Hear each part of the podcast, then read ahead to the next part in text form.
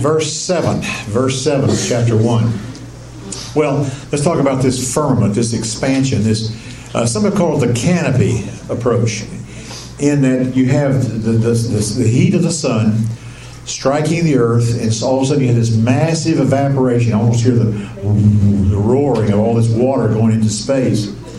And therefore, you have longevity of life because you're going to create a protection from radiation from the sun. Human beings will live six, seven hundred or years and older. Uh, remember, a reptile keeps growing as long as it can have food and uh, a good environment. So you have these big stomping things. And what will be the flood story? The flood will be the tilt of the earth uh, from uh, up a perpendicular on its axis to a tilt of the axis.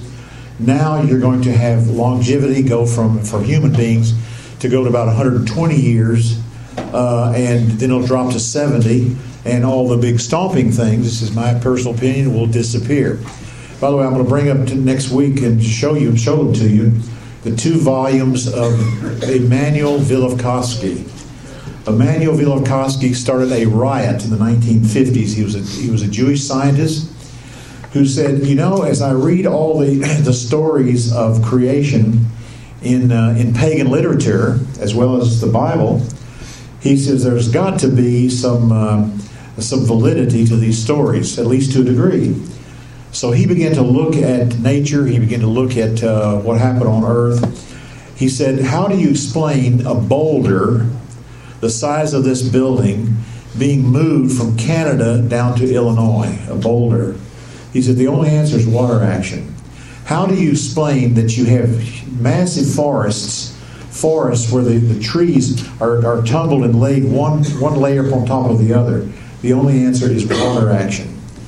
And so he wrote his first book and, and uh, gave a validity to the flood story. And then there was a riot. I mean, the, the scientists, uh, some put a death threat against him because he was blasting evolution so heavily. So he wrote a second book. He said, okay, I'll leave out all these stories from pagan literature and I'll leave out the Bible. Let's just look at nature and what we see in, in nature. And you do not see evolution. You see uniqueness and you see, you see uh, uh, uh, water action around the world. How do you get butterflies and, and plant species in North Africa that come from Northern Europe? Water action that took whole uh, areas and just swept them uh, south to the Mediterranean down to Africa and etc. And he documents all this. He just is guessing, he's documenting what every scientist agreed to, but refused to say that it was a unique thing that is the story of, uh, of water action, i.e., the flood. Anyway, we'll get to that uh, a little later in our in our study. All right, uh, verse verse six again of chapter one. God said, "Let there be a, a expanse, a firmament, a hammering out." Uh, the, the canopy effect, the, the, the heat hits the water, the water goes into the atmosphere, much of it goes into the atmosphere, creates this canopy, this protection from radiation, if you will. Let it separate the waters that is above from the waters that are on the surface below. God made this firmament or expanse and separated the waters that were below the expanse from the waters which were above the expanse, and it was so. It happened. And God called the expanse heaven, and there was evening, uh, and then there was morning, a second day. Day three, verse 9. Then God said, Let the waters below the heavens be gathered into one place, and let the dry appear. The word land is not in the Hebrew text. Let the dry appear. Now it's going to come the dry, that is the, the, the land. And it was so.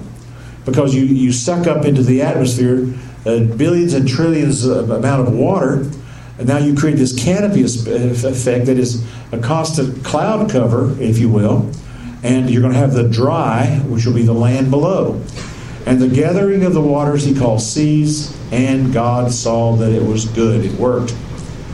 Then God said, Let the earth sprout vegetation, plants yielding seed, fruit trees bearing fruit after after their kind. That is a loaded expression. After their kind. You don't have a crossover. They're after they create or they, they, they propagate after their kind, uh, with seed in them, and the and on on the earth, and it was so. Uh, look up here a second. Lacey and I have probably uh, on VHS this many VHSs that deal with nature and biology and tra- plants and trees and, and, bees and flowers and uh, the the nature of flowers and the interaction between the flower and the uh, the bee, for example, or the fly, is absolutely awesome. Now these these docu- these documentaries on on life on Earth are not created by Christians; they're created by secular scientists, and you can watch a whole of for say an hour and hear the word evolution only once or twice because they just can't squeeze it in. That word won't fit. And I was telling somebody this, this afternoon, uh, a while ago, uh, one of the most fascinating things is the trumpet plant, the flower called the trumpet flower. And it stands about four or five feet, and it only blossoms about once every three or four years. But sand's that big, and the opening of it's this big. And only a certain fly can can help propagate the trumpet plant. And that little fly will come into it, and if it's another species of fly, it won't work. But the right fly will get into this trumpet plant. It can't go back, the only way it goes down. And so it starts down into this big plant. And as it goes along, if it's, a, if it's the wrong species, it'll go past the stamen, which is a little hammer, that will, will drop the seed on the back of the fly, but it's the wrong species, it won't drop the seed. And so little fly just keep going, finally you find the exit and you're going out. But it's the right species of fly. He'll start down, he'll pass the little stamen, the stamen will doink on the back of the fly and put seed on the back of the fly, and he'll go out and then transport the, uh, the seed of the, of the, of the plant to, to, to, uh, to some other place uh, where it, will blossom again to another another plant, another trumpet, trumpet flower. Uh, how can you explain that? How can you explain the interaction between the fly and the plant? Uh, you can't. You have to say that the, the, the distance or the time factor between the creation of the plant and the creation of the fly was very short, maybe a day, what the Bible would say virtually. Maybe two days at the most, maybe that uh, one was created to interact with the other one. And Lacey and I just did watch these documentaries over and over again, and uh, our jaws just, we were sitting there like this, just can't believe what we're watching. Cannot believe it. And the average person doesn't see it, and the average high school will never see these documentaries. They just don't show them to them. The incredible interaction between plant and animal. Absolutely unbelievable. Do you know how certain forests are planted? By the dung of the elephant. The elephant will eat certain plants, take in their seed, he'll drop the dung, and the dung acts as fertilizer for the plant that uh, the, the, elephant had eaten. And so as, as this plant starts, uh, starts uh, uh, developing, it's got all the fertilizer it needs in the elephant dung, and now you've got a forest that comes along. So you have the interaction, and by the way, that seed would kill the average animal. It does not kill the elephant. The elephant in his system has uh, a chemi- chemistry in his system where that little plant seed will not affect him, will not kill him. And so he takes in the seed, eats it, or he takes in the plant, eats it. The seed is dropped in the dung.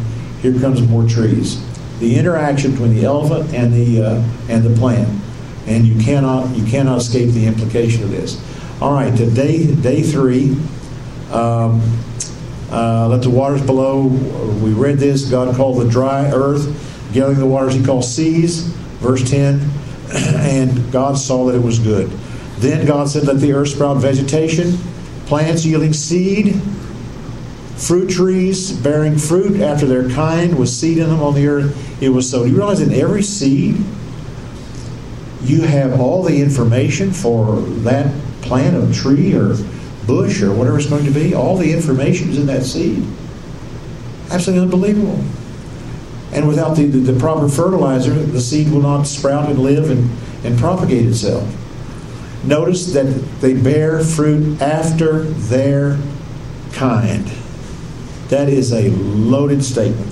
After their kind. Now, what has God done? He's put mechanisms in place that causes the earth to propagate and the plant life to propagate God has caused all this to happen. It is God and Christ Jesus who's behind the propagation, the mechanism that's going on in all of this life on earth, and it was so. Verse 12 And the earth brought forth vegetation, plants yielding seed after their kind. The DNA is set, it's going to happen that way, that's, that's it. And the trees bearing fruit with seed in them after their kind. And God saw that it was good. It worked then was evening, and then came morning, a third day. Okay? All right, we're going to pick up on day four because day four is going to throw you. Day four is not a creation day. And in translating from Hebrew a few years back, I saw that. I said, wait a minute, this is not a creation day. What's going on here? Then I pick up my commentaries, and the other scholars saw the same thing that I saw before I saw it that verse four, day four is not a creation creation day. We'll get into that next week. Let's close in prayer. Father, uh, a fascinating story of how you made life on earth, and you made our life physically, and you give to us spiritual life through the Lord Jesus. You spare us, you, you rescue us from our sins. Thank you for these, these words, these verses and Lord, help us put this together in understanding the fact that you love us, you have created all things, and we walk with you, we trust you. You've been so good to what you have given to us here on planet Earth. In Jesus' name we pray. Amen.